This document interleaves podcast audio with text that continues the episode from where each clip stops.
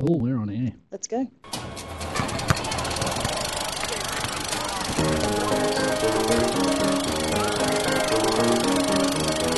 Welcome to today's episode of Rated E for Educational. If you've ever thought that there's not enough karate in your classrooms, then this is the show for you. Today we are reviewing the movie Dangerous Minds. My name is Daniel Cohen and I'm joined by my co host Amy Cotton. Hi, everyone. Uh, Amy, you enjoy this movie. I. Was that an accusation? Yep. You know, when this movie came up in the list, I thought, well, I, I'm surprised it took this long. This is one that I just remember always having been there as a really good movie with a really annoying song. because I think, like me, you've been singing Gangsta's Paradise all week around the office. Oh, yeah. I'm known for my rapping skills. It's amazing. it's been a true delight for everyone who listened. Um, just before we get into the movie, there is a story that I'd like to share about Gangsta's Paradise. So, I went on a on my honeymoon when I got married, and we went out for uh, we went to uh, Vanuatu, and the place we were staying, we just said, "Oh, can you recommend somewhere for dinner?" So the lady that ran the uh, hotel motel we were staying uh, recommended a little restaurant down the main street, and she said, "Oh, go there. They've got some live music. It's really romantic there." So we went there, and it was two middle-aged men Mm-hmm. Singing Mm-hmm. top 40 pop songs. Mm-hmm. One of them was just singing with the microphone, the other had a Casio keyboard that he was sitting there playing. and we were sitting there going, "Oh yeah, oh that's lovely. It's it's not quite what we were expecting, but yeah, that's great. It's like a couple of buskers. It's it fits what we've expected about this experience so far." And so we're listening to all this beautiful romantic music, and then we're mid conversation and we just hear as I walk through the valley of the sh- and my wife and I have just kind of stopped mid sentence and go, yeah, romantic. so, and the first thing I thought of when they started singing was this movie. So it's been planted in my head for a long time. I think the first time I saw this was uh, when it was first on TV, uh, when I was uh, young. Uh, when's the first time you saw this movie? Yeah, I think it must have been TV as well. Because I reckon before this week, that's the last time I'd seen it too. I think it was shown to us during our teaching program at university. Yep. Yeah, um, as a come and watch different depictions of teaching, uh, sort of extracurricular thing. Yeah. And I'm um, being a nerd, I turned up. no, I think I saw this when it was on telly once when I was young, and then again last week, and that's it. Mm. Um, but it's always been there in the back of my head as this film that was great. Yeah. So it's been interesting going over it perspective uh, for this podcast. yeah, and um, an odd twenty extra years worth of um, culture. And experience in education too. Yeah, So- yeah, yeah, yeah. Um, yeah, no, it is interesting revisiting it. Daniel, why don't you take us through the trivia surrounding this film? Absolutely. So, uh, so this was based on a book uh, titled "My Posse Don't Do Homework," uh, which was an autobiography by a retired U.S. Marine named LouAnne Johnson. Uh, so, before this week, I had no idea that number one there was a book, number two there was an autobiography, and that they kept the name and occupation the same for the film. So that was a pleasant surprise. Um, this movie came out in 1995 with a budget of 23 million, uh, and it made 84 million at the domestic box office. It came out at the same time as Toy Story and Apollo 13 and Jumanji. What a year! Yeah, great year. Outbreak, Seven. Um, so some great movies, but that was the same kind of era. Uh, Michelle Pfeiffer actually won Favourite Actress at the Blockbuster Awards for this. Is Blockbuster a thing? It was then. uh, maybe they had too many awards and they couldn't afford all the statues. But, um, so before I carry on with the trivia, I just want to highlight um, Erin Ma, who is our film analyst. Uh, she, in her notes, provided one comment. Michelle Pfeiffer sitting in front of a giant platter of nachos just bamboozles me. And I really noticed the difference between our occupations in that moment because that's exactly how I sit when I'm trying to do marking. So, Yeah, I thought that was very realistic. and Michelle Pfeiffer, uh, her character all the way through was eating candy bars and all yeah, sorts of absolutely. things. It was great. Yeah. Um, so, anyway, just a bit of context about when this came out. Um, in 1995, when this was released, uh, Bill Clinton, president of the US at that point, um, invo- invoked emergency powers to extend a $20 billion loan to help Mexico avert financial collapse. Um, the first African American and Briton, respectively, walked in space. Uh, and in March of that year, uh, Mississippi ratified the 13th Amendment, becoming the last state to approve the abolition, uh, sorry, the abolition of slavery. Uh, What? the the amendment was nationally ratified in 1865. However, it didn't make it official until 20,000 uh, 2013. So it had been done, it just hadn't gone through the formal political process in Mississippi. Yeah, they just So- forgot to do it. Yeah, they forgot to do it, but they did do it. That's the. This is a good news story. They did ratify it, and it was around the same time that this film came out. Um,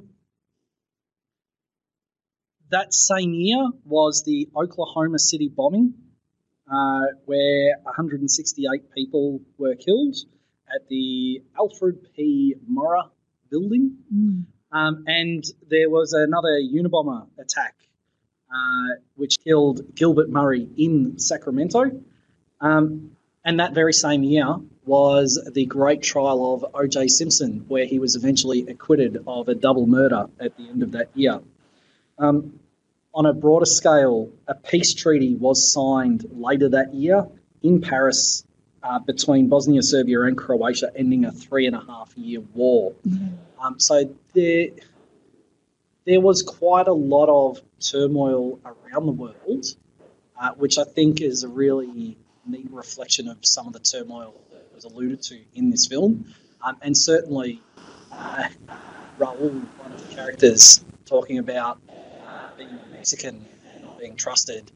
Uh, when that very same year, 20 billion loan was given to Mexico to help them crisis. There are some social issues that are reflected in this film. Um, some other news: the film was originally going to be called uh, the same name as the book, My Posse Don't Do Homework. Uh, and this film was released under Michelle Pfeiffer's production company. Uh, and the movie's success uh, bolstered her reputation as an actress and producer. And there were some scenes that I always thought were a bit odd. And having seen this trivia gathered for us, uh, Michelle Pfeiffer was actually pregnant during production. So, as with most movies, it was filmed out of sequence.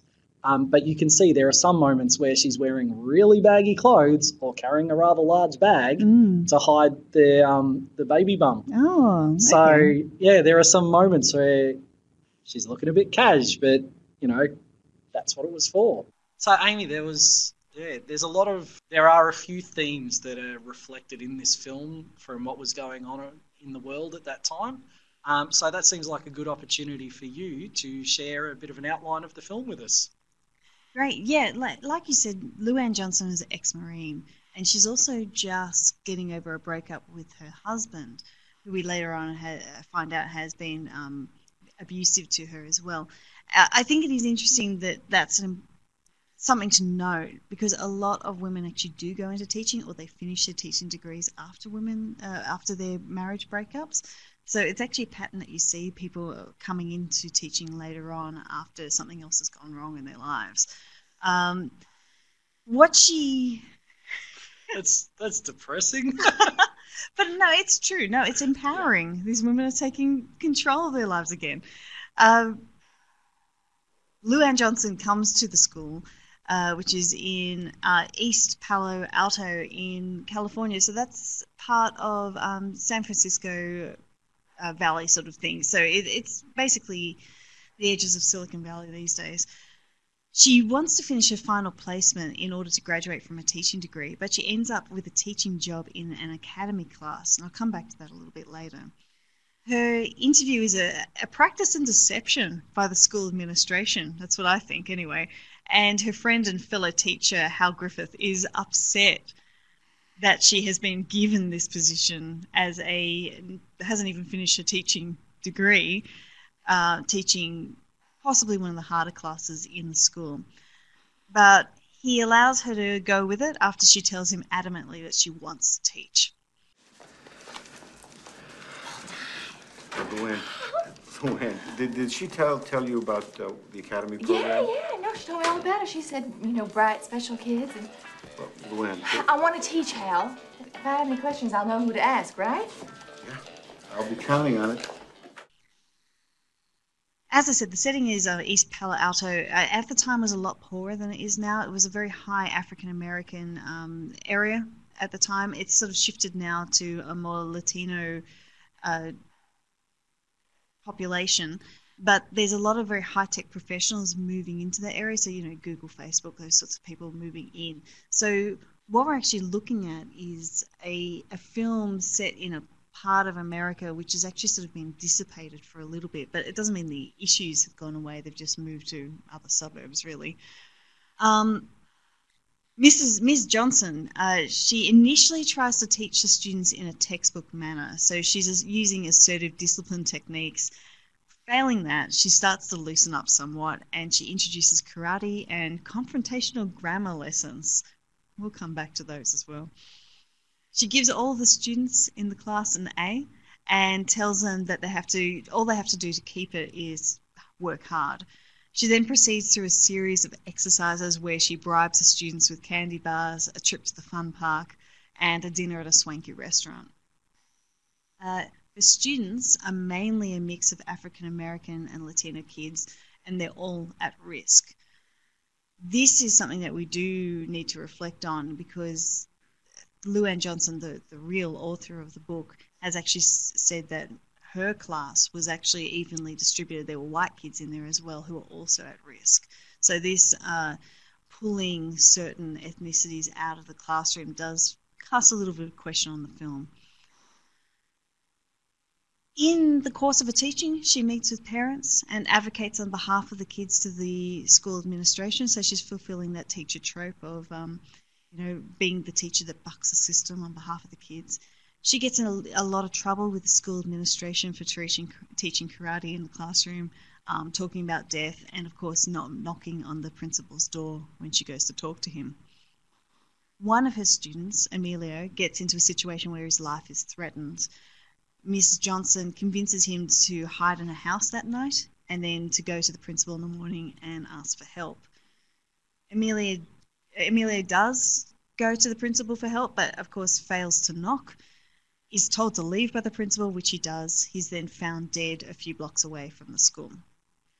From there, Miss Johnson loses her will to teach, but the students remind her that they are still there.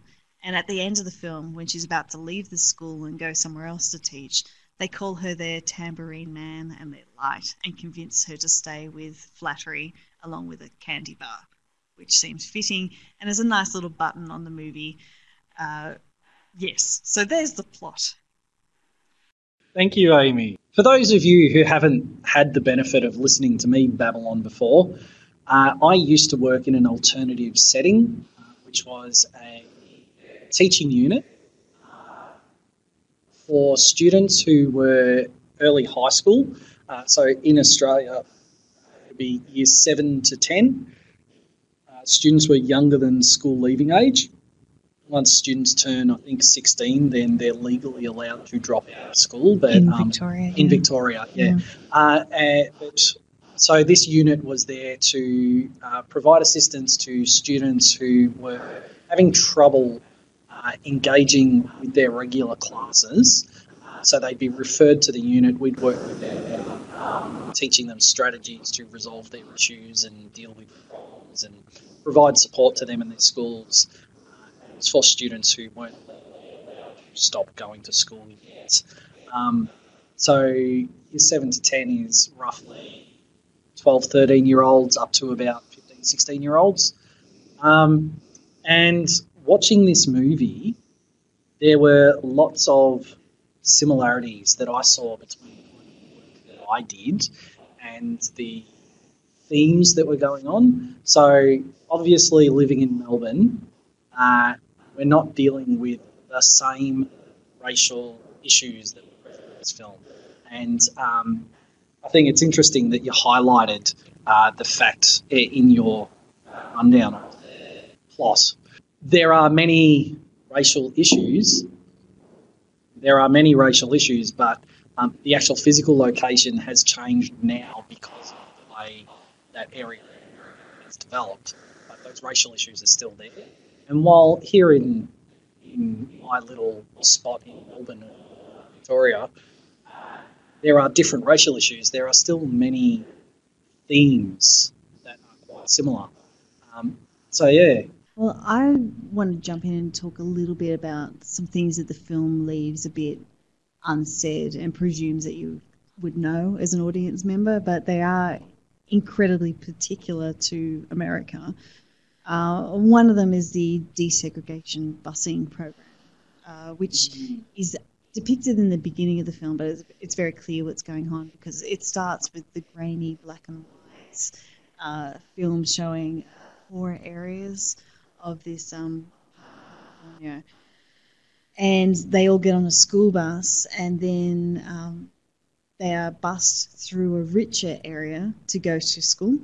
And it's whilst they are moving through the richer area that the film gains colour, um, which is a little bit of a um, slap in the face commentary about um, the two the differences between the two worlds. But I'm not entirely sure that um, it's not a racist technique of showing hopelessness only in those areas where the kids come from and only positivity color and light in the more white areas of america so i, I that film technique really um, made me cringe a little bit seeing yeah. it i'm not sure if that's what they meant but that's how it came No, across no, but you, you didn't mention it in your down of the plot.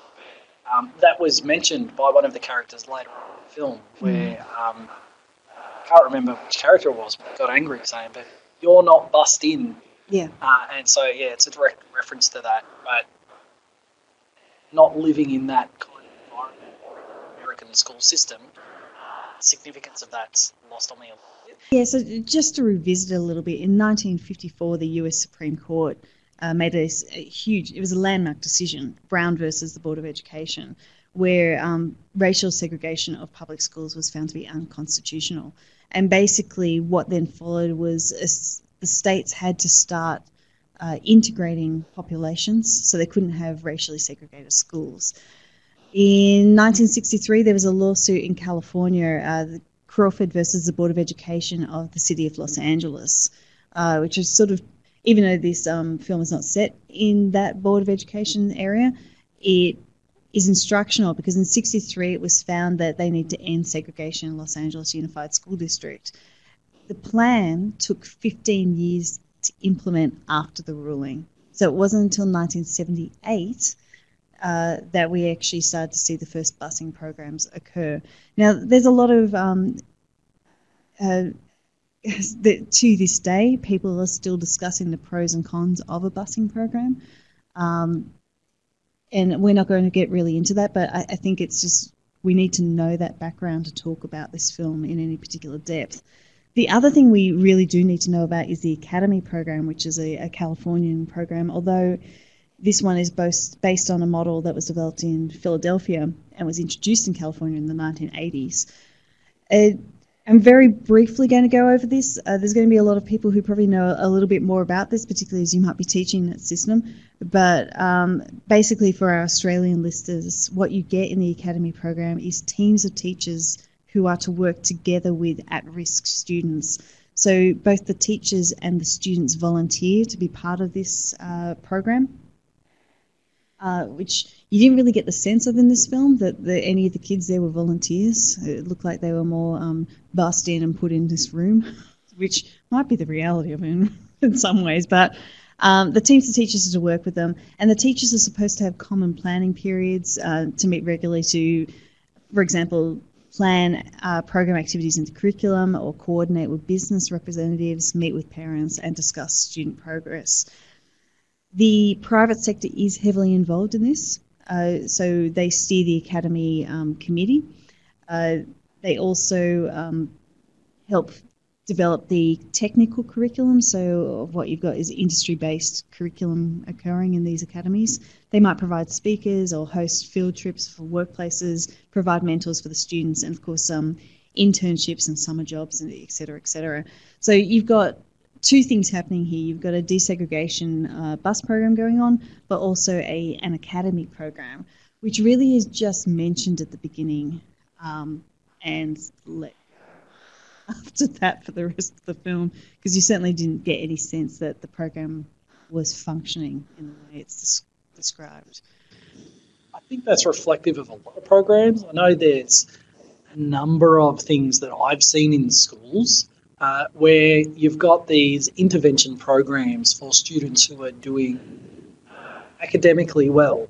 And I've gone to some schools where that program has ended up being a dumping ground kids that the other teachers didn't want to deal with. Mm. And I think that's kind of what this movie was portraying. Oh, definitely. Uh, it's well intentioned to be a great boost for self motivated kids.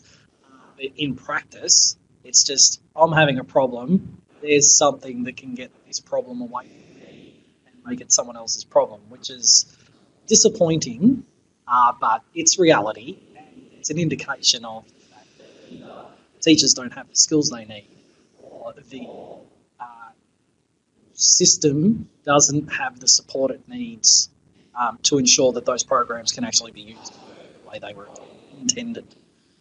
Yeah, and uh, that's clear because when um, uh, Michelle Pfeiffer's character comes into this film, they dump her on the academy class.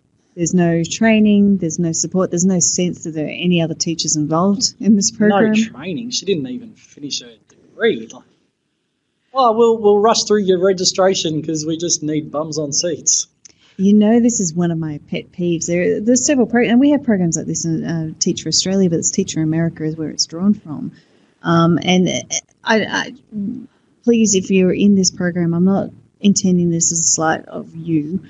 It's a slight of the program itself um, because you're, you're there, you're teaching, you're trying to do the right thing. Um, it's the idea that we would take people with minimal training and put them in what we think are the hardest classes out there and leave them sink or swim teaching style. So I had the benefit of seeing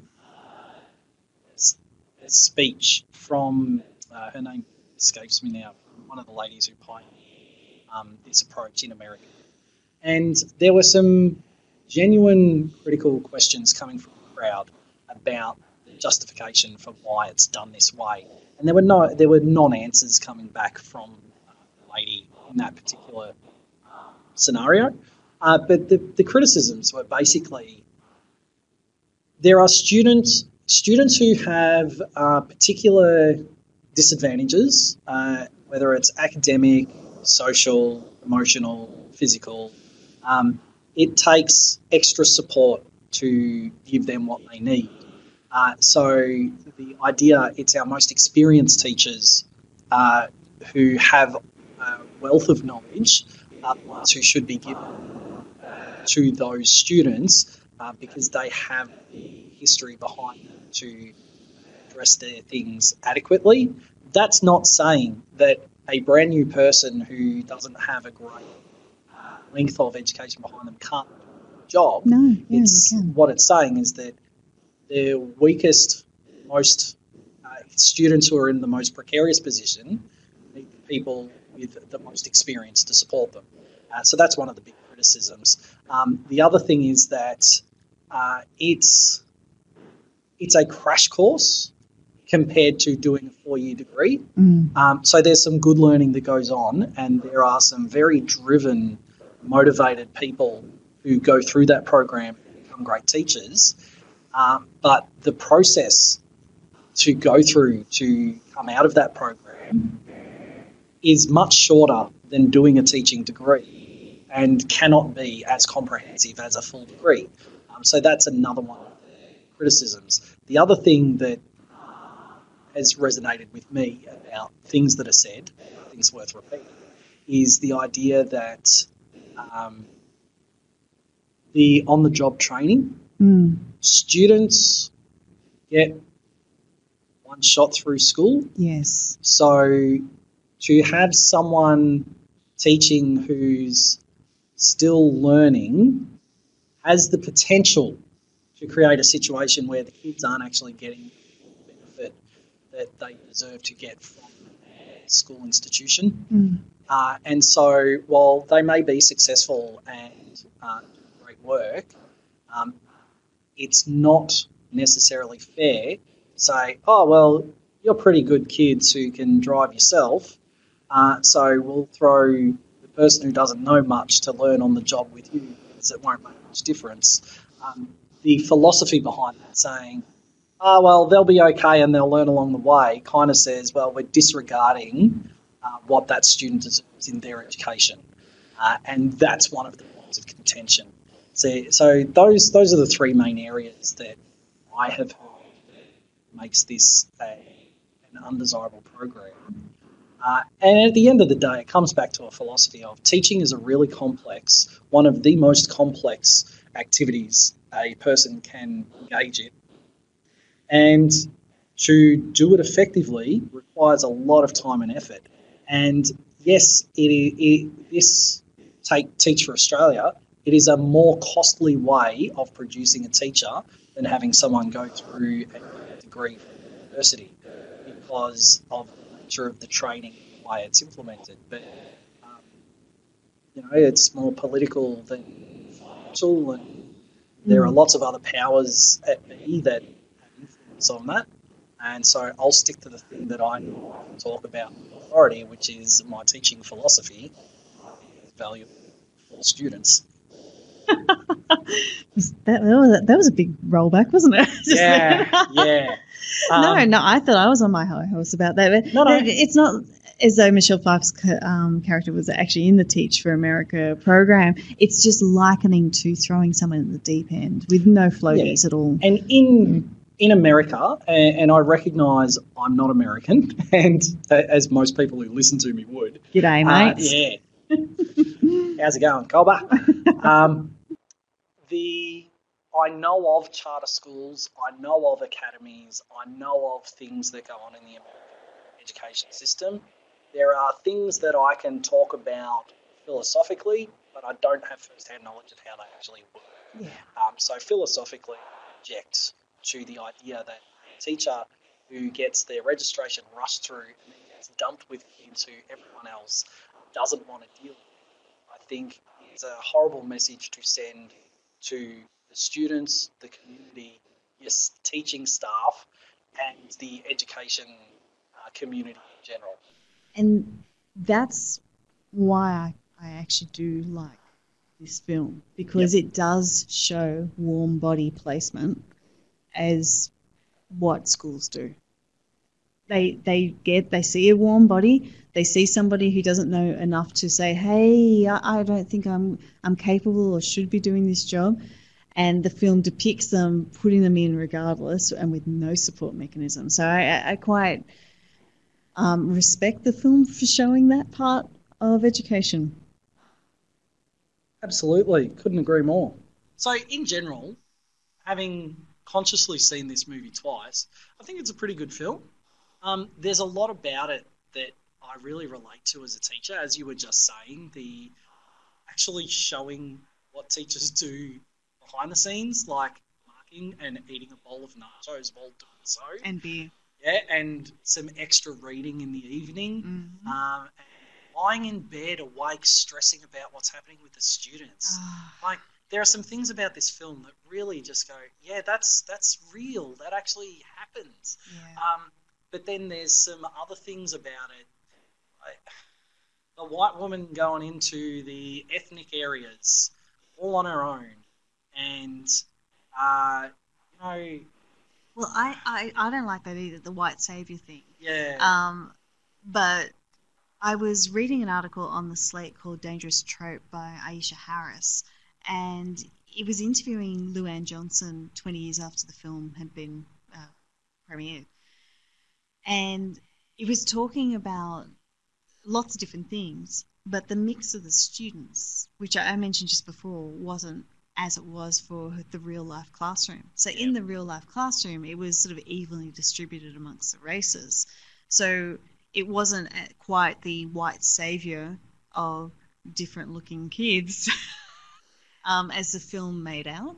Um, so the, the filmmakers consciously made a choice there to depict a particular part of society um, and ignore that um, white kids also, one, are at risk, and two, just because you're black or Hispanic doesn't mean you're at risk. You know? yeah, yeah.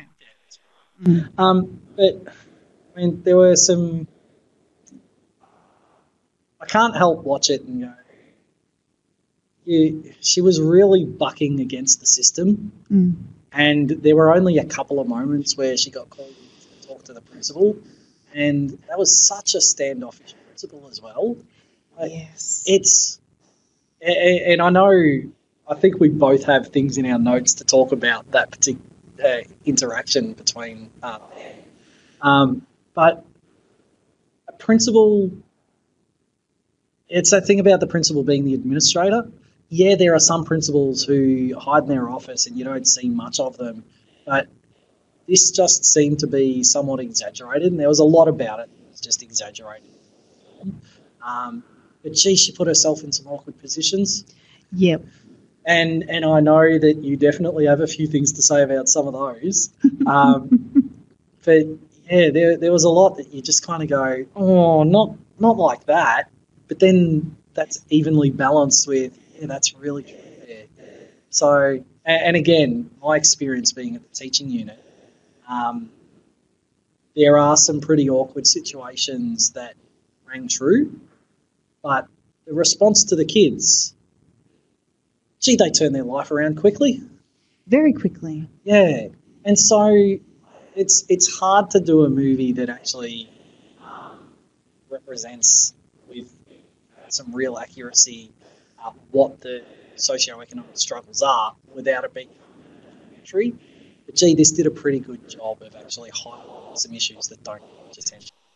Yeah, and the film's received a lot of uh, critical um, bashing Yeah. uh, over the years. I don't think it is as bad as what some of them make it out to be. It it it abbreviates stories. It um it, it definitely the Amelia storyline is twee and um Yep. like you know the whole um like there was no need for that character to die. There, there was, you know, like, and the way the film ends is rushed and and very very twee. Yep. But there's a lot in the front half of the film which I think is actually valuable and interesting that it took the time with some of those things and yet abbreviated other things. Yeah. Uh, so yeah, but maybe we should talk about um, the beginning of the film where, where she's she's hired um, that hiring Oh, process, the induction process, The induction process. The non-existent induction process. Gosh, she was lucky to have a friend, wasn't she? Yeah. Oh, it's a pleasure to meet you. Let's throw you in. There you go. You'll be right. Miss Johnson, I'll, I'll cut to the chase. One of our uh, academy teachers, Mrs. Shepard, left, and since then we've had three substitute teachers. The last one, Mrs. Gingrich, fell ill just this morning. So We have a full-time position. We need to fill it now. I, um, full time. Yes. I'm sorry. Um, I thought this was an interview to uh, to, to student teach. Uh, Well, w- um, what is a what what is an academy teacher? uh, well, the academy is uh, it's sort of a school within a school. Uh, special kids, passionate, energetic, challenging. And The uh, salary is is twenty-four seven a year. Are you interested? Yes. I, yes, I'm I'm I'm interested. Oh, that's wonderful. That great, great. Okay, so oh well, so uh, these these are for you. Uh, curriculum, schedule, and uh, whatnot. And if you would just follow me. You know, on that, there was one thing I noticed. As she's walking down the hallway with her friend Hal, not with anyone from the administration, just, ah, you down that way, your friend can show you. I guess Miss Shepherd's lesson plans will be in her desk. Very possibly.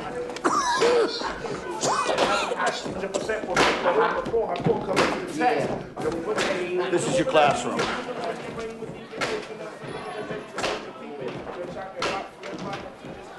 Noisy bunch, aren't they? Yes, but if you stand there long enough, they'll usually quiet down. Don't try and shout over them. Right. Thanks. LouAnne. I'm right next door. Thanks.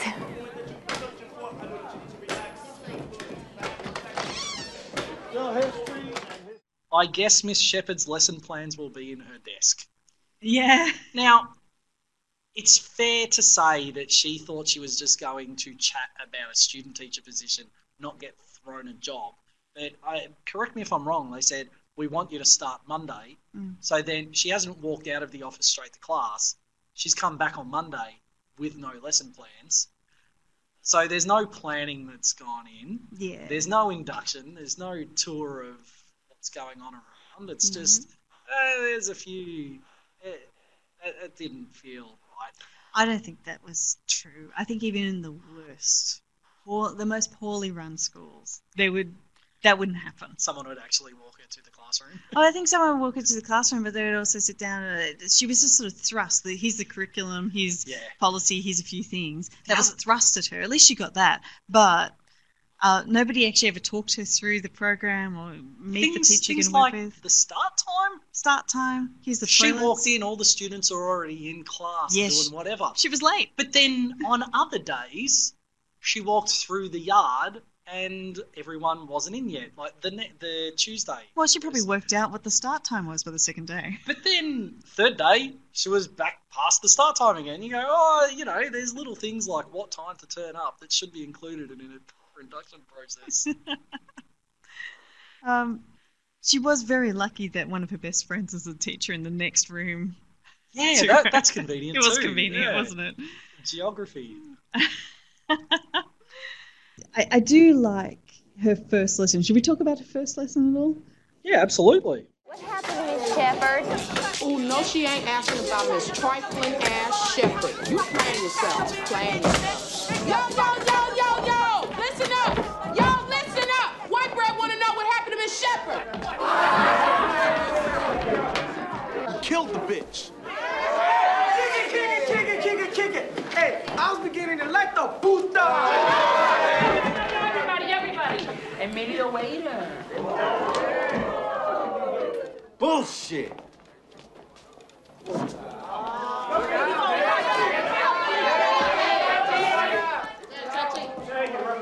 That bitch was too ugly to eat. Fed her to my dogs.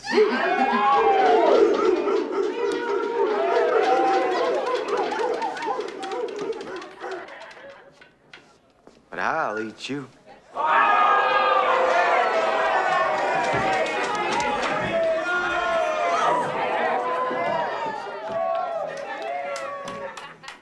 What is your name? Emilio Ramirez.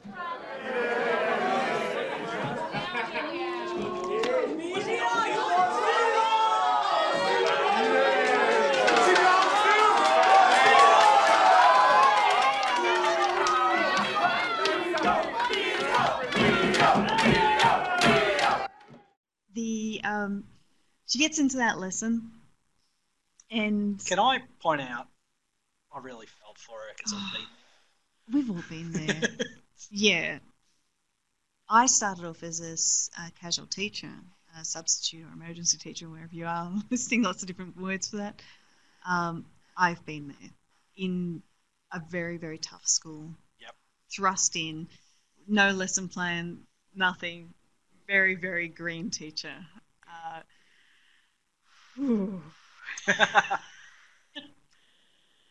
yeah, it was it was one of those things where you kind of go, yeah, it's obvious you don't have any experience because none of the kids are even towards the front. So just writing on the board, I'll just go ahead with my lesson, and they'll all just turn and start paying attention because it's school and that's what you're meant to do. And you go, yeah, no, that didn't work.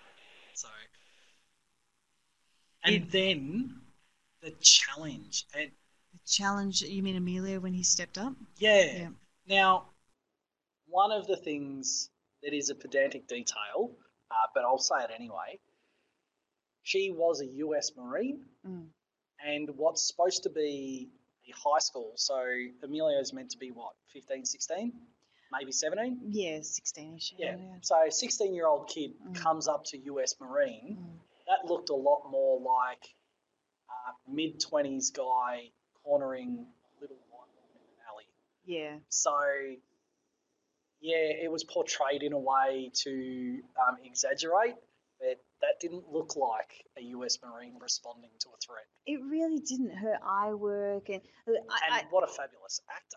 Yeah, it, it was the right reaction to have for somebody who wasn't a U.S. Marine previously. Yeah, that's right. any other teacher, any other female in that situation, and I've been the young uh, female teacher, and some of those young men, even in year ten, year 11, 12, they are quite huge. Intimidating, They're yeah. intimidating, um, and when they step up to you like I'm that, not female and I've been intimidated. yeah, Like, yeah, yeah. Um, you you can have those moments, and you've really got to focus on eyes steady. There's no no cringe, chin up, all of those things.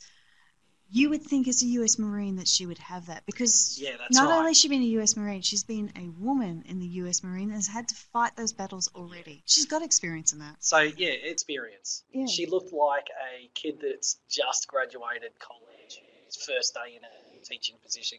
Oh my god, I'm scared about.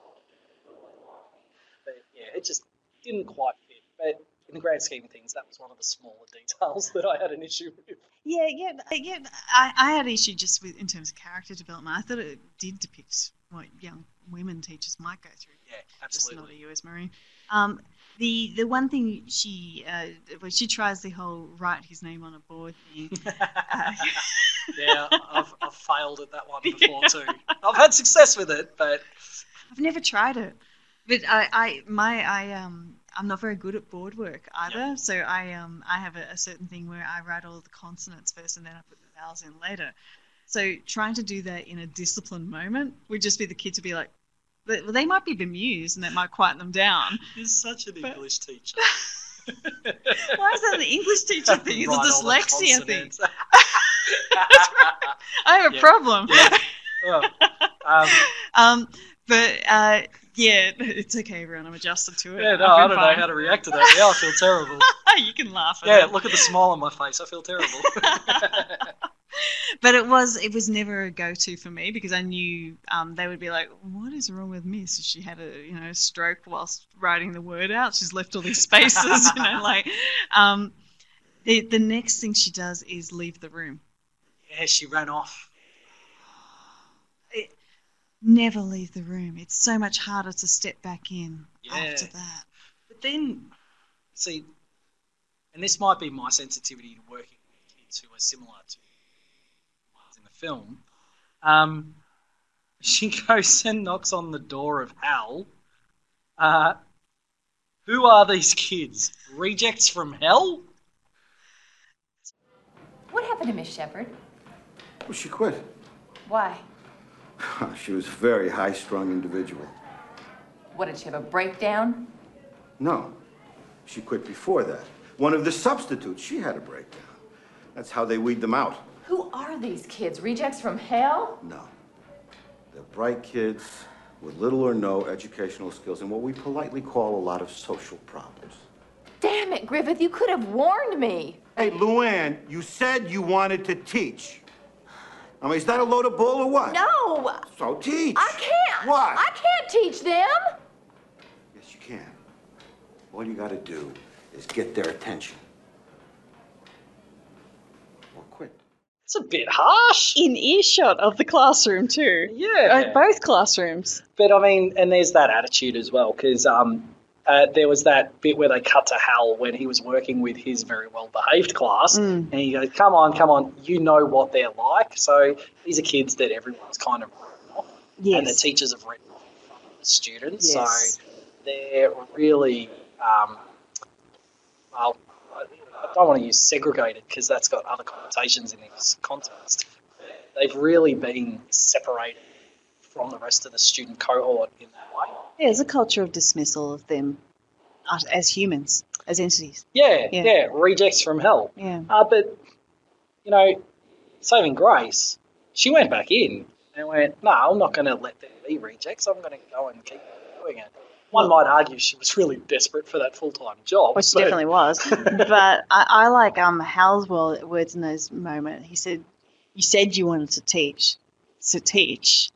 Yeah, Um, which is it come the the movie does come full circle to that. Is you don't have the right to choose who you want to teach. You have to teach. yeah, that's interesting. Um, it's a really good point because when he said that, I went, gee, you condescending prick. Mm. You said you wanted to teach. Go on, off you go. You'll be right, love. Oh, I didn't take it as that. I'm like, no, there are kids there waiting for you. Go teach them. Um, But the yeah. thing for me in that moment, he was ready to get stuck into the assistant principal for dumping her in that class. Mm. But then the next scene, that's your class. What did you expect? You want to teach? Off, off you go. And you go, oh well, you've had a bit of about face about the situation now, haven't you? Yeah, that's human, I guess. Yeah. Well, that's that's the man who stopped caring. So, I did love um eh, talking about teacher presence though, uh, with her very meek and um, mild presence when she first went into a room, and then you get that instant um, contrast with how he re-enters his classroom and he just yells. You know, he just goes back in and it's like that's presence. He just enters the room again, I saw so much of myself in that. Yeah, I've done that. Hello, kids. I'm here. Aren't you lucky? And then 25 groans. They're like, oh, you again. You're not going to bring me down, kids. I'm wonderful. But still, present. Yeah, yeah, that's right. And and I think that's a thing about um, building rapport. Mm. And uh, I think I'm going to talk about this a bit through this podcast. Relationships with the students. Um, you need relationships, particularly with the students that uh, LouAnne had.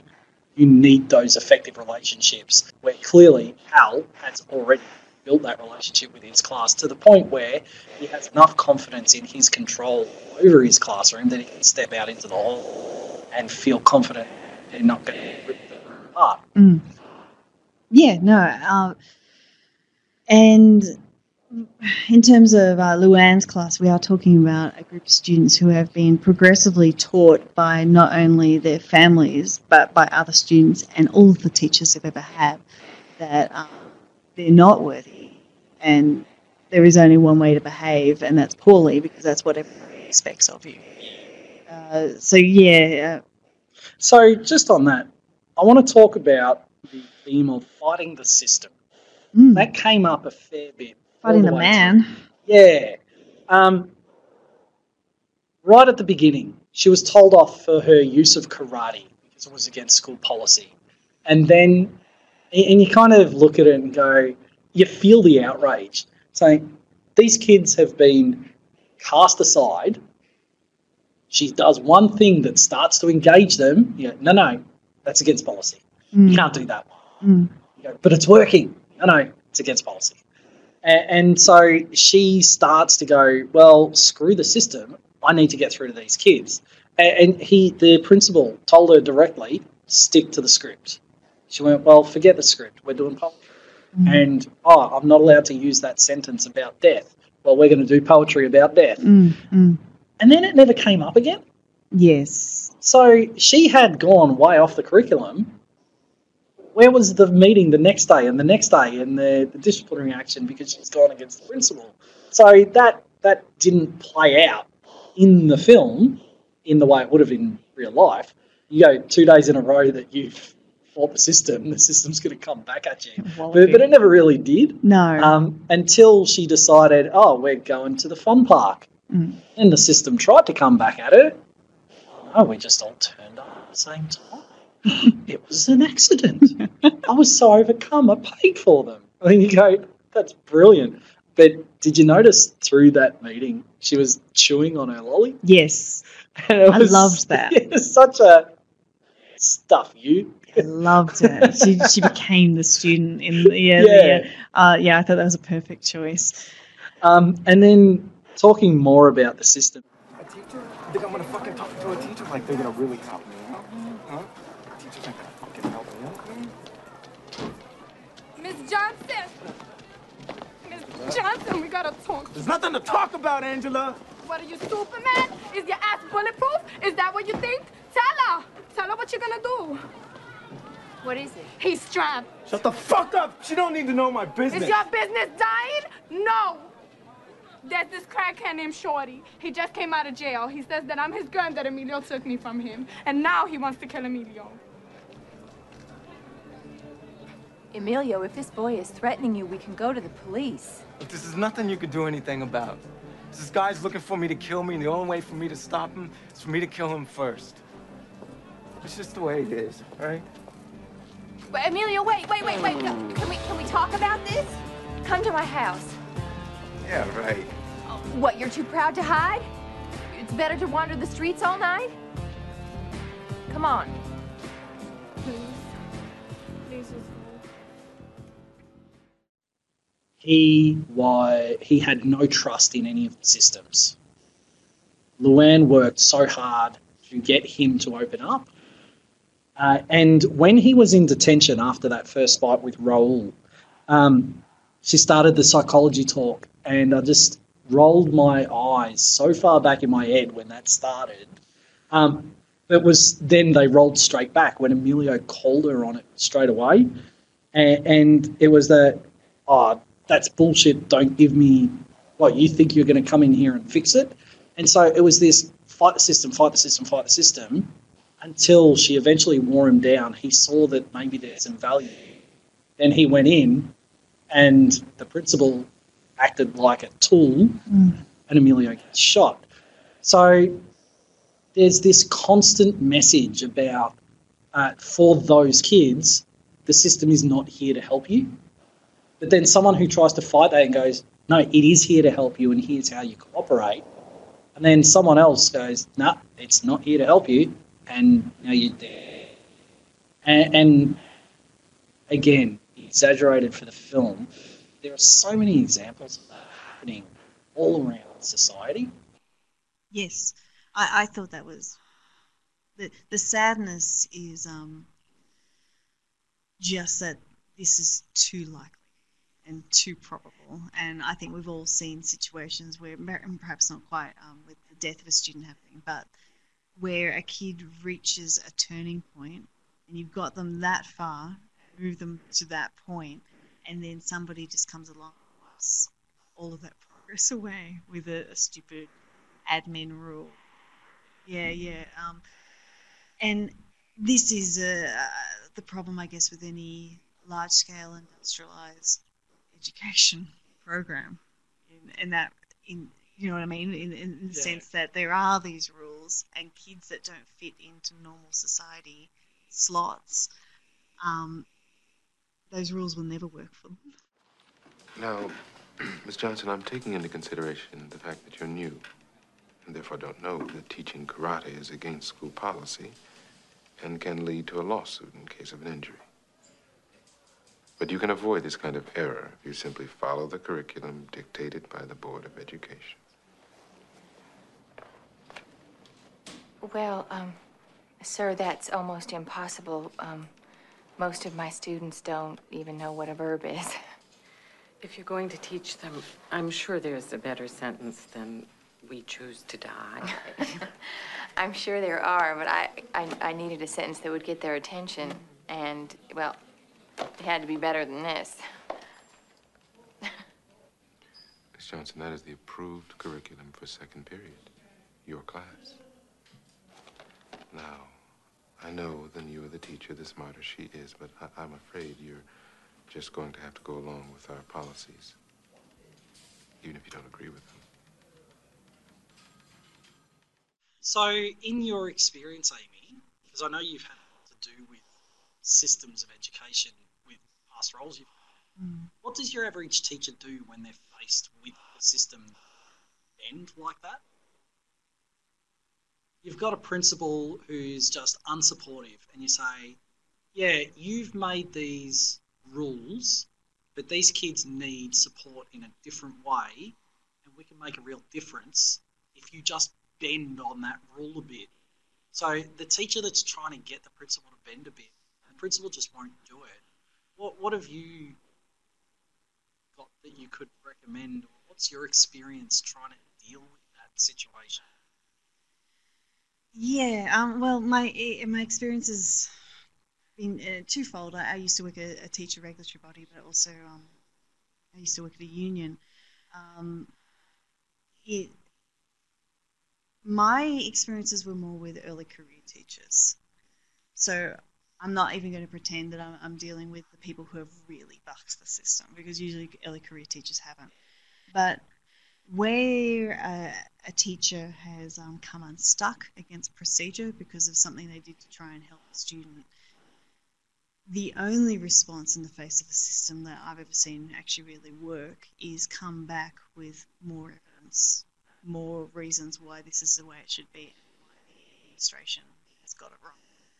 Um, so it's that takes work, and often um, the teacher in that situation doesn't have that. What they've got is an instinctive reaction.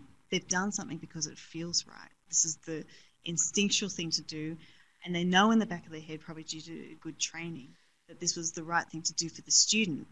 So in those situations, sometimes it was my role to um, find the paperwork that backed them up. Yeah. So what I'm hearing is try not to let the emotion get to you. Go for Mm. the evidence. Yeah, or evidence-based practice will win every time because nobody can argue successfully against evidence-based practice. Um, you, once you pull that out, everybody's going to say, "Well, okay."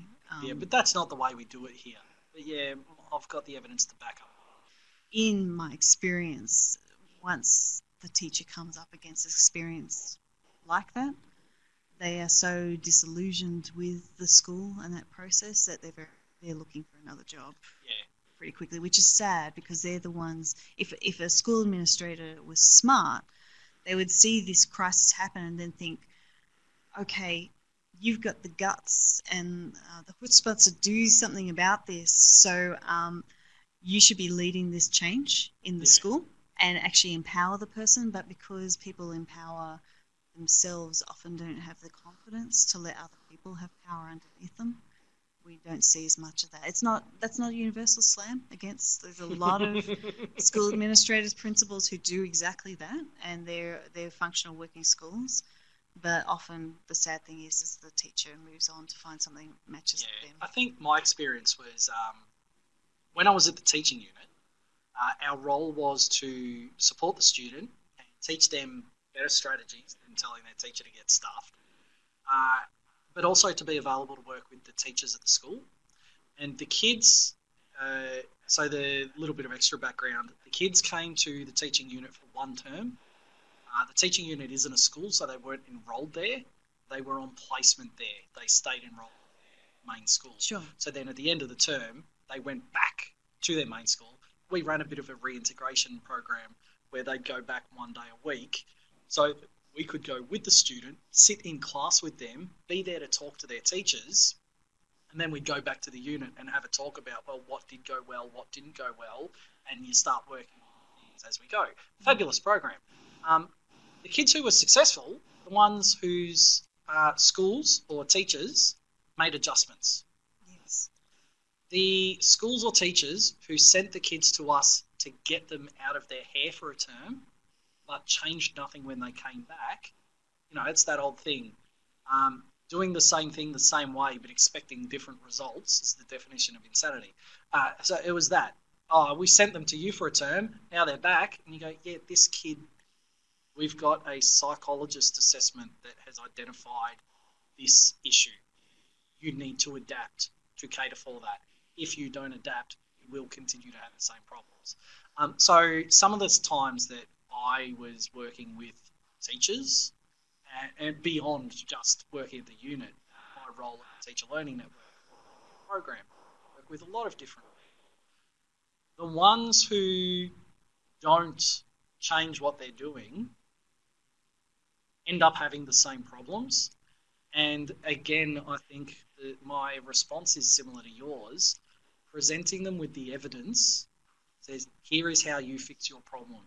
And sometimes it comes down to, all right, here's the problem, let's try and fix it, rather than let's just do what's best for the student because that's our moral obligation to help students.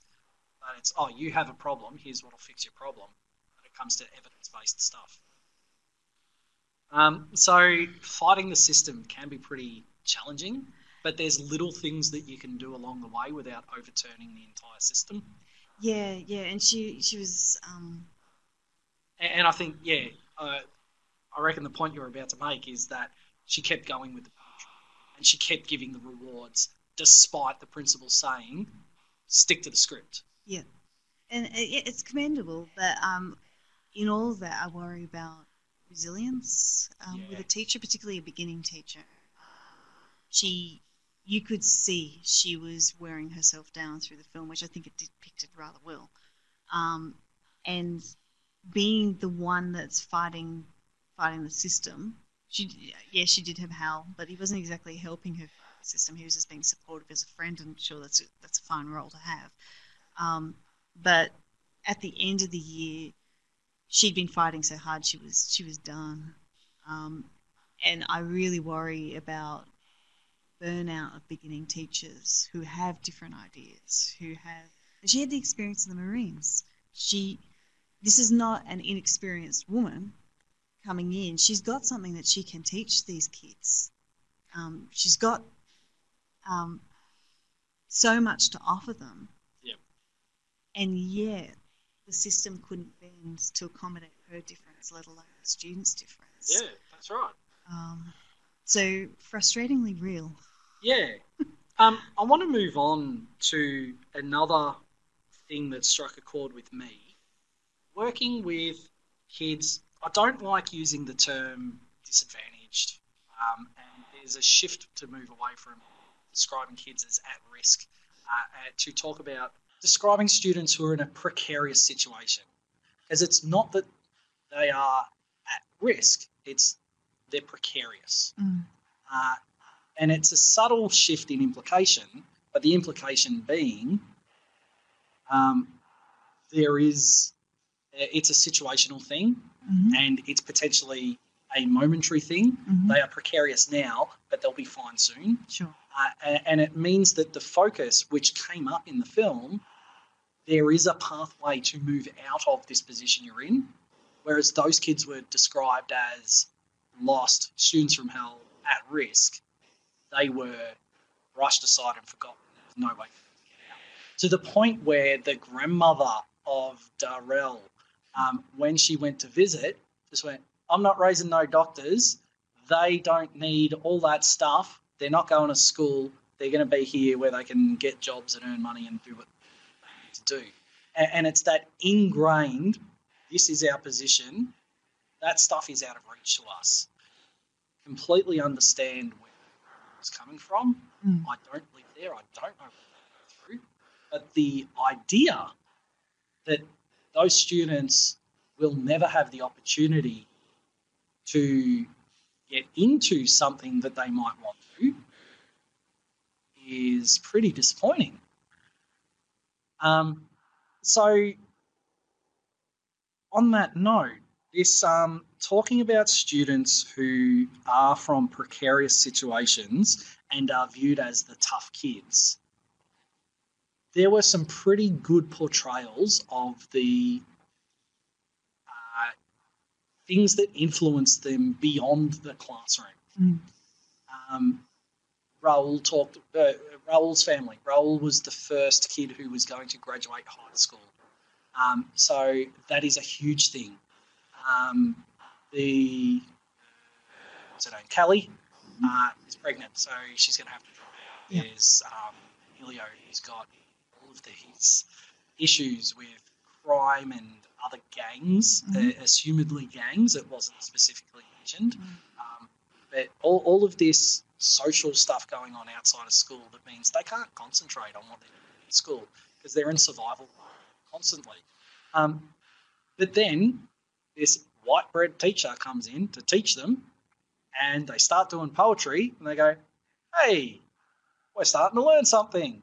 And then now we're all going to sit in our chairs and face the front because she's giving us attention, and now it's all fixed. Now I'm willing to admit that they were identified as bright kids, but that's a bit of a stretch. Um, They came good really quickly. very quickly. And Um, I worked with kids. The rules said that we had to accept kids for one term. But there are some kids who may have stayed extra term Mhm. because one term is barely one term being um, roughly ten weeks. It's barely enough time to start scratching the surface of the issues that these kids are going through, which cause them to be um, disruptive, to to exhibit disruptive behaviours, to not fit what's going on. So if ten weeks we can't manage to really get under the surface, I mean, this was a pretty rapid transformation for these students to go from complete outcasts, disengaged with school, to potentially highest achieving in school because they've all been such a wonderful job. Yeah, to me, it little bit unrealistic because it, it depicted changing one factor would improve their whole life. Yeah. And that's not how. One person cares about me, so everything's fixed now. Yeah, one person cares about me, and we're we're studying poetry. We're fixed. Yep. Yeah, it's like no, there, there's a lot more going on there than the curriculum, or um, whether a teacher cared or not. There- There's so much more happening there. Yeah, how come you keep saying poetry? What's poetry got to do with this shit? Poetry? Well, because if you can read poetry, you can read just about anything, hon. When you're ready for poetry, you're ready for bear. I said bring on the bear. I'm always ready for bears. The other thing that I hadn't thought about much till I had to deal with it, the students who were really disengaged, they they'd come to the unit, and, and sometimes we'd have parents say, "Oh, I don't want them missing out on a whole term And one of the lines that one of my colleagues said was, "Well, if they don't come here, they're going to be at school not doing work for the next term. But if they come here, they won't do that work. But when they go back, they might actually be able to do the work." Yeah. And the parents go, "Oh yeah, I hadn't thought about it like that." Um, the kids that I had the most to do with hadn't been engaging in school for years. Yeah. This wasn't just a oh we got a bad teacher this year. So all of those students, one would argue, senior secondary. It's unlikely they've been doing much work since they started high school. Yeah, and she goes very quickly from um, very simple sentences with Yep. simple words that some of them were struggling to read to Dylan Thomas, Bob Dylan. The poems they give college students. Yeah, there there is no um, sense that there was any. Okay, so um, this, student is exhibiting three level uh, English skills, um, literacy skills. What are we going to do to get them up to ten level? There, was none of that. Um, And I think the point that I, I, the reason I raise it is because it's not just I'm pointing out a flaw in the script. It's the recognition that when you have students who are disengaged, they need work that is suitable for them, that will challenge them at their level. some of those students may have been perfectly capable of doing college level poetry. But if they haven't engaged in school for a few years, chances are they needed some foundational work uh, that they weren't getting from LouAnne, uh, and that they're not going to get anywhere else uh, because that, that just hasn't been identified. I think one of the takeaway things for me, if I was to go back tomorrow, kids need work that's suitable for their current level. So work out what they are and aren't good at, and give them appropriate work. Yeah, no, she she taught directly to gifted and talented. Yeah. And it was okay, let's open our teacher's books to page 13. Ah, today we're doing conjugations and I'll write it up on the board and the students will turn around and listen. You know, it's a very, um, it's, it's not, I see it more as not teaching, instructing Mm-hmm. uh, to the point where you could get any backpacker and just go read off the page and write this on the board and, and instruct. But Mhm. it's not actually teaching because there's no evaluation, there's no feedback, there's no discussion, there's no sense of we are building your learning to progress sensible. Um, so, yeah, eh, the thing that bothers me most is this idea kids who are struggling, just get them on the hook and then they'll be fine and they'll catch up to all the rest of the kids. You no, it's not that simple. If you've got a kid who is really uh, exhibiting disruptive, disengaged behaviours, you need to work out what they need for their education. Yeah. Speaking of hooks, because Hal tells her to, you know, find the thing that interests them. Chocolate certainly works. But yeah, candy definitely works, absolutely. But um, Bob Dylan, for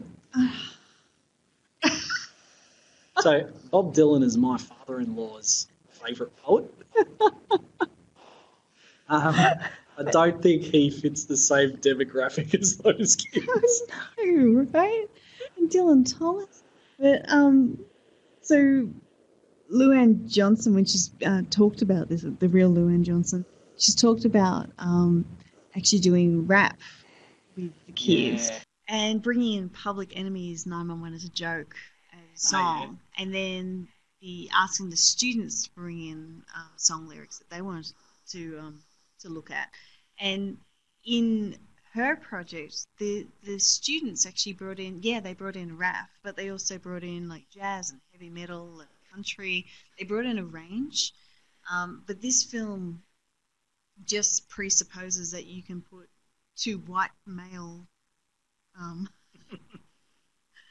texts onto these these group of disaffected kids who have chosen So-called minorities. yeah, but they've chosen to disengage with the dominant culture, Yeah. and then yeah, you're gonna uh, uh, just poor se- s- s- uh, text selection. Um, I think what to draw these to what you were talking about, what I, I'm talking about here is you've clearly got a writer of a film. So LouAnne Johnson is, is considered the writer, but there were other writers in there writing Yeah. the screenplay who obviously had no comprehension of what it was like to be without words, Yep. writing what they think should happen. Yeah. Um, in a school setting. we're, we're just trying to put a script together to make the story move on as well. So Yeah, but- some credit, but yeah, it, it, it doesn't really fit. No, no, no. It's just like, yeah. You, I'm, I'm down off my high horse, so I'm, I'm willing to cut a little bit of slack Yeah, there. I'm not. I, I think that wordsmiths who are so very comfortable with words, trying to write a script that depicts people who aren't comfortable with words, is always going to be. Um, and obviously, they didn't do their research. Um, so Didn't listen to the author of the book either. no, well, yeah, you got the text right there. The script's already written. Just use the book. Miss Johnson? Yes, Callie? If you want to get the class to listen, get Emilio. Um, you know, the other thing that I wanted to highlight the uh, the bit about get Emilio and you get the rest of the class. Mm, Gee, little king. yeah. Like, yes, there are plenty of situations where you get a key student and the rest settle, but there was what, 25 kids in that room? Yeah. There were at least three different cliques. Yeah. Get Emilio, you get Emilio's clique, Yeah. which may be the most disruptive, Mm-hmm. but you haven't got all the kids. Uh, and so when she finally started getting through to Emilio, everyone just kind of settled. And you go, yeah, well, that's not quite right because there's always a kid. Yeah, one of the things I learned, and I can't remember where it came from, it may have just been a common teacherism, but if you get rid of one rowdy kid, another one stands up to take their place. So you cut Emilio down, you get him on side, you get him hooked, whatever. Another kid then becomes the loudest, rowdiest kid. So that wasn't portrayed, which is again unrealistic. And really, I hesitate to use the word insulting, but I'll use offensive instead. Yes. Um, all of these kids, presumably, have some sort of challenging issue in their life, which is why they're dumped into that class. Oh, yeah, I got Emilio, doesn't give any credence to the other issues that are going on in the other students' lives. Young girl is pregnant, scared, has to leave school, emotional turmoil, hormonal turmoil. She's going to have some bad days. Doesn't matter what you do to Emilio, she's going to have bad days. But all through that, no, she was the model student who just wanted to get along. Calm as anything. Yeah, and it, and it's wonderful to see a portrayal of a young black girl who's trying to be sensible and achieve, has her head screwed on right, which was not a common thing back then, and is more common now. Not enough. Um, but the reality is, each of those kids is going to have things that sets them off. So, throwing poetry at them. While I'm on that, only two poets for the entire year. Was it a whole year or is this the end of the year? I Oh, don't know. yeah. I don't know. But oh, I, I tell you what, it's I a would have been sick of meteoric rise if it, if she only came in towards the end of the year because they did a lot of um, Yeah. learning in a short amount of time. But if you assume they if you assume they did that much learning over the space of a year, only went over two poets. Like I know they're good, but you know that's a lot of expectation on the amount of poetry they've got. I, um, I, I, I'm an English teacher. I love poetry. I, no way would I spend that much time on Yeah, that. yeah, that's It- right. Because, well, for one thing, there's a lot more to learn than Yes. just these two blokes' view of the world. But um, yeah, it's not exactly the comprehensive curriculum. No, no, but it is better than my darling, my hamburger. Hey, don't knock the classics.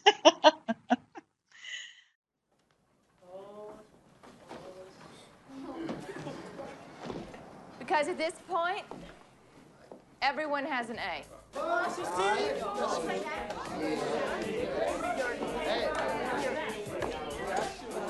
it's up to you to keep it. Bullshit. Yo, why don't you shut up, man? What if it ain't bullshit? I ain't never had no fucking A before. Um, so the last point that I want to raise um, today uh, is about expectation. Mm-hmm. Um, we were talking about the fact that she went in and just said everyone has an A. Now your challenge is to keep it. Um, that's a really good shift in the expectation she's placing on the students because those students are sitting there used to teachers going, I expect you to work hard and work up to an A. And they're going, I haven't done work for years. There's no way I can achieve an A, so I'm not even going to put myself out. Whereas LouAnne comes in and says, You've got an A, now see if you can keep it. That changes their mindset so much.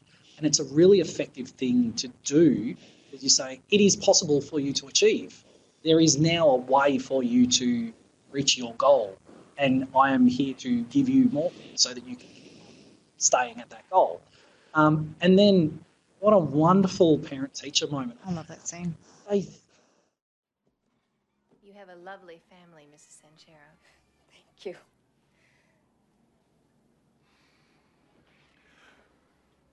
We know why you're here, Miss Johnson.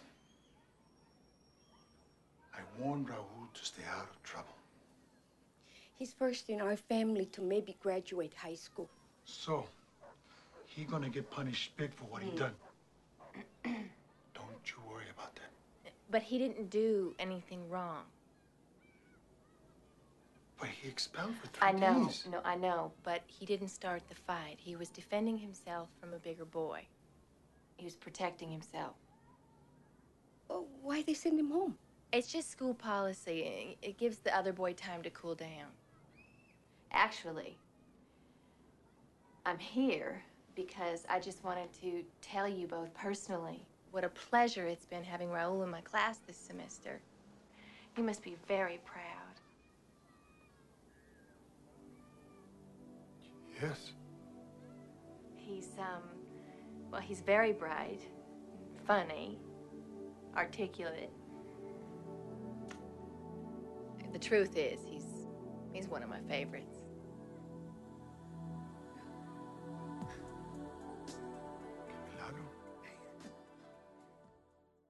And it, it makes me regret that I wasn't able to put more time aside to do this when I was teaching, because the job of teaching got in the way so much.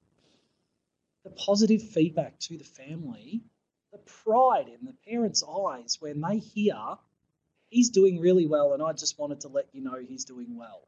And Raul, who was expecting to get torn to shreds because he'd been in a fight, goes, She's here and she's saying nice things about me. And maybe that, mm, again, resonates with me because of my teaching experience. The kids that I worked with at the teaching unit, some of the more difficult kids that I had when I was in a mainstream school setting, parents are so used to being called every couple of weeks because there's been a problem with their kid. To find a reason to call them to say things are going well and your kid's done a good job, not only is it refreshing, it it's that sense of pride and it makes them feel like wow, my whole life isn't just a horrible mess. There's something going right. And it was really well portrayed in that scene. Yeah, I I love that scene. I I worked with um uh, one of the schools I was working at. Girls were very very um, gifted, talented, extremely high achievers. When I spoke to the parents, there was still the same tension in the room of parents expecting more of their young girl. Um, and I have had those moments. So there hasn't been a discipline problem. There hasn't been any sort of problem really. But being able to tell the parents, your child is doing quite well, lay off. Yeah. Stop expecting so much and just take a moment to, you know, appreciate what is grown here is Yeah. a well-rounded individual. And in those moments, I would often talk about anything except academic achievement, uh, and really focus on what else they had done in the school community or how they've been. So, How they're developing a person. yeah, yeah. So um, I've had similar experiences, but it hasn't ever been from a, a discipline situation like you've been in. Yeah, and, and I've had more of those situations being in a mainstream school. Um, but there are some parents who's who don't have it all together, Yeah. and life is a great big challenge because they've got so many balls to juggle. So to get a phone call to say, "Hey, letting you know things are going really well, you should be proud," is a moment to go to be celebrated. And LouAnne, where consciously or not, celebrated kids' achievements really well and gave them the feedback that they needed to say, you are doing a good job when you do this. And that was a new experience to those kids. And so once they started getting treated like they mattered, all of a sudden they started behaving like they mattered. And that mm. can make a big difference. The biggest challenge I found, um, and I know many other teachers I've worked with have found, is letting go of your emotions to allow that to happen because it's so emotionally taxing. And again, it was portrayed really well when lying in bed, stressing about what she was going to do with the students and the problems they were in. Um, but she was able to treat them like they mattered. They responded accordingly. And she was able to let go of the emotion of that very first run in Emilio, intimidating and threatening. And instead of lashing out or responding bad, well, she did respond badly, she ran out of the room. Mm. But instead of letting her emotions drive her actions in all her interactions with the students, she went, All right, no, this is on you, and here's your choice.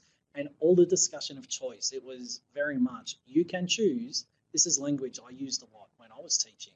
You can choose to stay or you can choose to go. Here's the consequences for either. Mhm. Now make your informed choice. Yeah. I'm here if you choose to be here. But if not, that's your choice. Off you go. What I liked about the film is that it shows the complexity of that, that growth. So she, she fails at the beginning. She she can't keep the emotion stable and has to run out. And then she learns to put it back onto the student that, uh, and she develops a little bit of a callus. And then um, when Emilio dies, she the callus is torn away and she's she's red raw again. Emotions are getting her. I love. But she's in control. She's in control. But, but and the I'm saying- students respond. they respond, and yeah, because they've got that um, uh, rapport at that point. But what I loved is that it does show that it's not um, a steady ex- escalation up, up, up, up, up into professional. I'm able to do this, and I'll never feel it again. It was a no, I'm down. I've, I've, I've collapsed. I had it together. I've lost it, and then I'm gonna, I'm gonna find how to get myself back together Yeah, again. you've just reminded me. There was that moment where she got told off by the principal for something, and she was in class sitting there staring blankly, not Yes. responding. Yeah. And it's that thing. It's I'm here for you guys, and you guys are fine. Pissed off with the system. Mm. And by that point, the kids understood that she was there for them, so they knew she's pissed off, which only strengthens the relationship. Yeah, yeah, The kids felt important, yeah, and they needed someone wonderful. to make them feel important. yeah. No. And even when they mucked up, she still said they were important. And that's what's important. yes. Getting yourself into legally compromising situations, maybe not the best way to do it. Having a Mm. student over to your house, having a private dinner at an exclusive restaurant with a student. yeah. You know, there's there's better ways to make kids feel important. None But of these things are really good, but really, just really quickly on that dinner, um, what I thought that film really showed quite well in that moment was uh, the lack of cultural experience that it takes to step up and succeed in another. In, you know, talk about society as a stratified experience.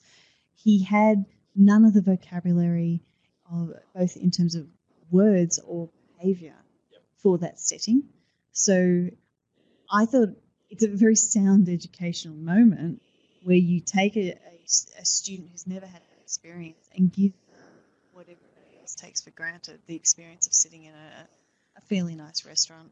Got tablecloths. Yeah, yeah, Yeah. the napkin that he went to tuck into his neck. Yeah. um, but that goes the other way as well. She had none of the language that she needed to understand what Raoul had come from. Mm. Um, I didn't have a jacket, so I had to get a jacket because that's what you do. Now I owe this guy two hundred bucks, Mhm. and, and you could see her face going, "I had no idea giving you this treat would cause all." I love that through the film. She she gives treats or she she does something and we do see the the outcome of that. Yeah. I I Oh, yeah. love that. Um, and, and I know I said the last one was the last one, um, but we used to take the kids out on excursions like that. We'd take them to a cafe so that they could practice being in a cafe because a lot of them, um, parents hadn't taken them. So we took them out for a meal where they were in public and they had to sit and behave and not run around and throw food. Had to talk to a waiter, uh, waiter or waitress. Um, they had to be polite to staff. They had to work out how much money they had to pay for their meal. And these are all the life skills that they weren't getting in their personal life. So again, Raoul was getting an experience that he wasn't getting in his home life. Um, it's just she hadn't really considered all the factors that impact on that. Yeah, legally not the right Oh, way to do that. No, yeah. industrially, prob- lots of problems. But um, And yeah, the, the and- go to the fun park I thought was great because legally, yeah, no permission slips and all that, but you know, nothing to really pin on her because it just happened to be there. It wasn't a school thing. Whoops. You go, yeah, well, that would be frowned upon. Yeah, do first, ask for forgiveness later. Yeah. Yeah, yeah, frowned upon, but nothing legally to, to punish. And How you did go, she afford it on teacher salary? Yeah, that's right. and she even made that joke at one point throughout.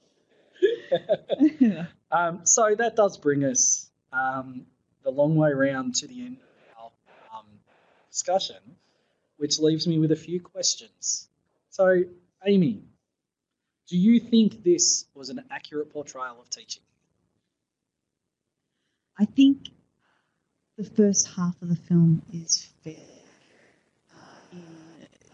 Depicts a an early career teacher's stumbling through doing things and experiencing the consequences of doing those things. And, and I don't just mean against administration, but the consequences of what you said to the students, or the consequence of intervening in a fire, or all of those things. I, I liked that every time I picked up the pen to write something down for this podcast, oh, a teacher wouldn't do that.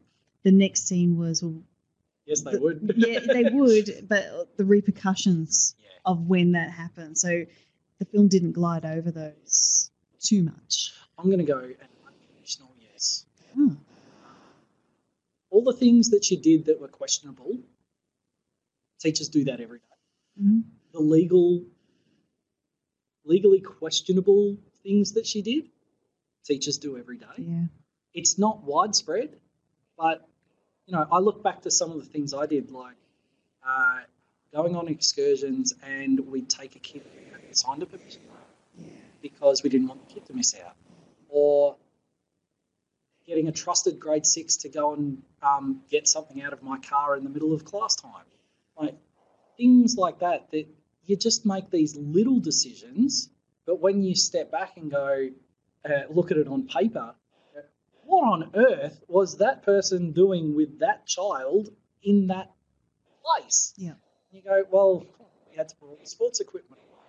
So we just went and did it because I trust that kid and we've got rapport and I'm, it's a community of Yeah, yeah, trust. and you go, but these things happen. They happen. They were exaggerated for the. Yeah. The fight, the system, the principal and the assistant principal. I, I really hope they were exaggerated. Gee, I've met some people far off that. Yeah. So I'm going with unconditional yes. It was pretty accurate. Maybe not all in the one spot though. Yeah, yeah, yeah. Um, so I think we've already answered this. Is this relevant to teaching today? Sadly, yes, very relevant. Same issues, same st- same discussion. Um, was it a good show? I really liked it. I still cry when Emilio Aw. dies. I know I think I described it as the twee part of the film, but it still gets me. Um, I've got to admit, it, it did get me too. No tears, but I went, oh, this is a bit sad. yeah, no, I gave it a cry. Um, but yeah, Um, yeah, I think it's a good movie. For all the things that I can pick on about it, there's not much that portrays what this portrays um, as effectively as this portrays it too. So, yeah. film. I've heard people liken it to um, films like um, So With Love, To So Love. I think it's grittier in a lot of ways, and, it, and it's not a perfect film, but it's not depicting a perfect thing. So But it's depicting a real struggle with some cultural sensitivity and some accuracy. So, Mm. yeah. Um, good movie with an annoying soundtrack. How's that? um, and Amy, would this inspire someone to go into teaching? Well, I have to admit, it's one of the films that brought me into teaching. So I, I, I see, I've always been a supporter of this film. but yeah, no, it it it, it inspired me absolutely. Not to teach. I never taught Bob Dylan. All right, there's still time. um, unconditional yes again. This film shows everything it is to be a teacher, the emotional roller coaster, both the lows and the amazing highs when students succeed. Teacher that the only thing this could have had was more um, the rest of the school recognising that those students were doing well even showing them graduating and going, see, everyone else who'd written us off, we told you so.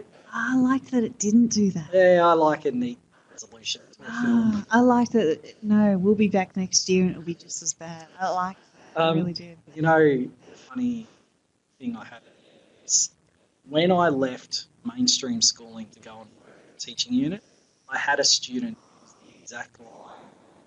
Um, why are you leaving? I said, well, I'm going to another place because there's students there that I think I can help. There are students here that need you. Jeez, my heart just kind of split. Um, I'd been at that school for six years, and this kid was in grade five, so I'd been there since she was in, uh, since she began at school. I wasn't going to have it. It was just that thing of, but you belong here. You can't leave because you belong here. And I went, well, yeah, there's other reasons that I'm not going into for why I'm leaving, but yeah, yeah. And so that whole thing, that as Leaving a twee as it may have been, all the kids turning up to confront and say you need to stay. It's real for kids because it actually happened, which was an amazing, heartbreaking thing. Yeah. It didn't change my mind, so you know. Well, by then contracts are signed, aren't they? Uh, Yeah, it's, yeah. I never really saw much about the contracts. No, the like, She just kind of changed their mind. I'll come back Yeah, now. Gonna, yeah. Oh, there's still a job for you here. Yeah, that's um, good. Yeah, no, it's happened to me as well, and it is heartbreaking at the moment. Um, particularly, I was teaching senior kids who, so they're just about to hit their last year of school, and they that revelation of what you're leaving. Yeah. What are we going to do? Is that well, you're going to have an equally good teacher who will come in and you'll do amazing things with that teacher. Yeah, you say that. you Um, know no one's as good as you are. You say that. I don't know, but yeah, that moment. Um, the moment that um got me in the school, uh, this this film is um. A, a kid calling me white bread. Um, that has happened to me, and um, I think because I'd seen this film, I turned around and just said, "No, multigrain," and the kid didn't know how to react to that, and just sort of sat down. Like, oh, she's ethnically diverse. Okay, um, not she beat me with her brains. I'm, I'm out of my class now. Uh, so that brings us to the end of today's episode. Uh, thank you for your um, discussion, Amy. I know this is uh, one of your favourites, so Thank you very much for inviting me to do Dangerous Minds. And a big thank you to Erin Ma, who is our Cultural Diversity Officer, uh, who's been able to provide all the information we needed. Thank you for tuning in, and we look forward to seeing you at the movies next time. Teacher Learning Network is a professional development provider based in Australia. For one flat yearly fee, you can access as much professional development as you like online. There are membership structures for schools and teachers. For more information, go to tln.org.au. See you online. TLN is co sponsored by the Australian Education Union Victorian Branch and the Independent Education Union Victoria Tasmanian Branch. Follow us on social media. We're on Facebook and Instagram as Teacher Learning Network and on Twitter as at TLN Update.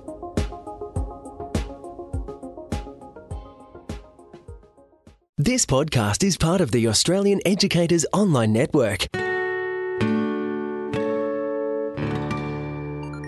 E aeon.net.au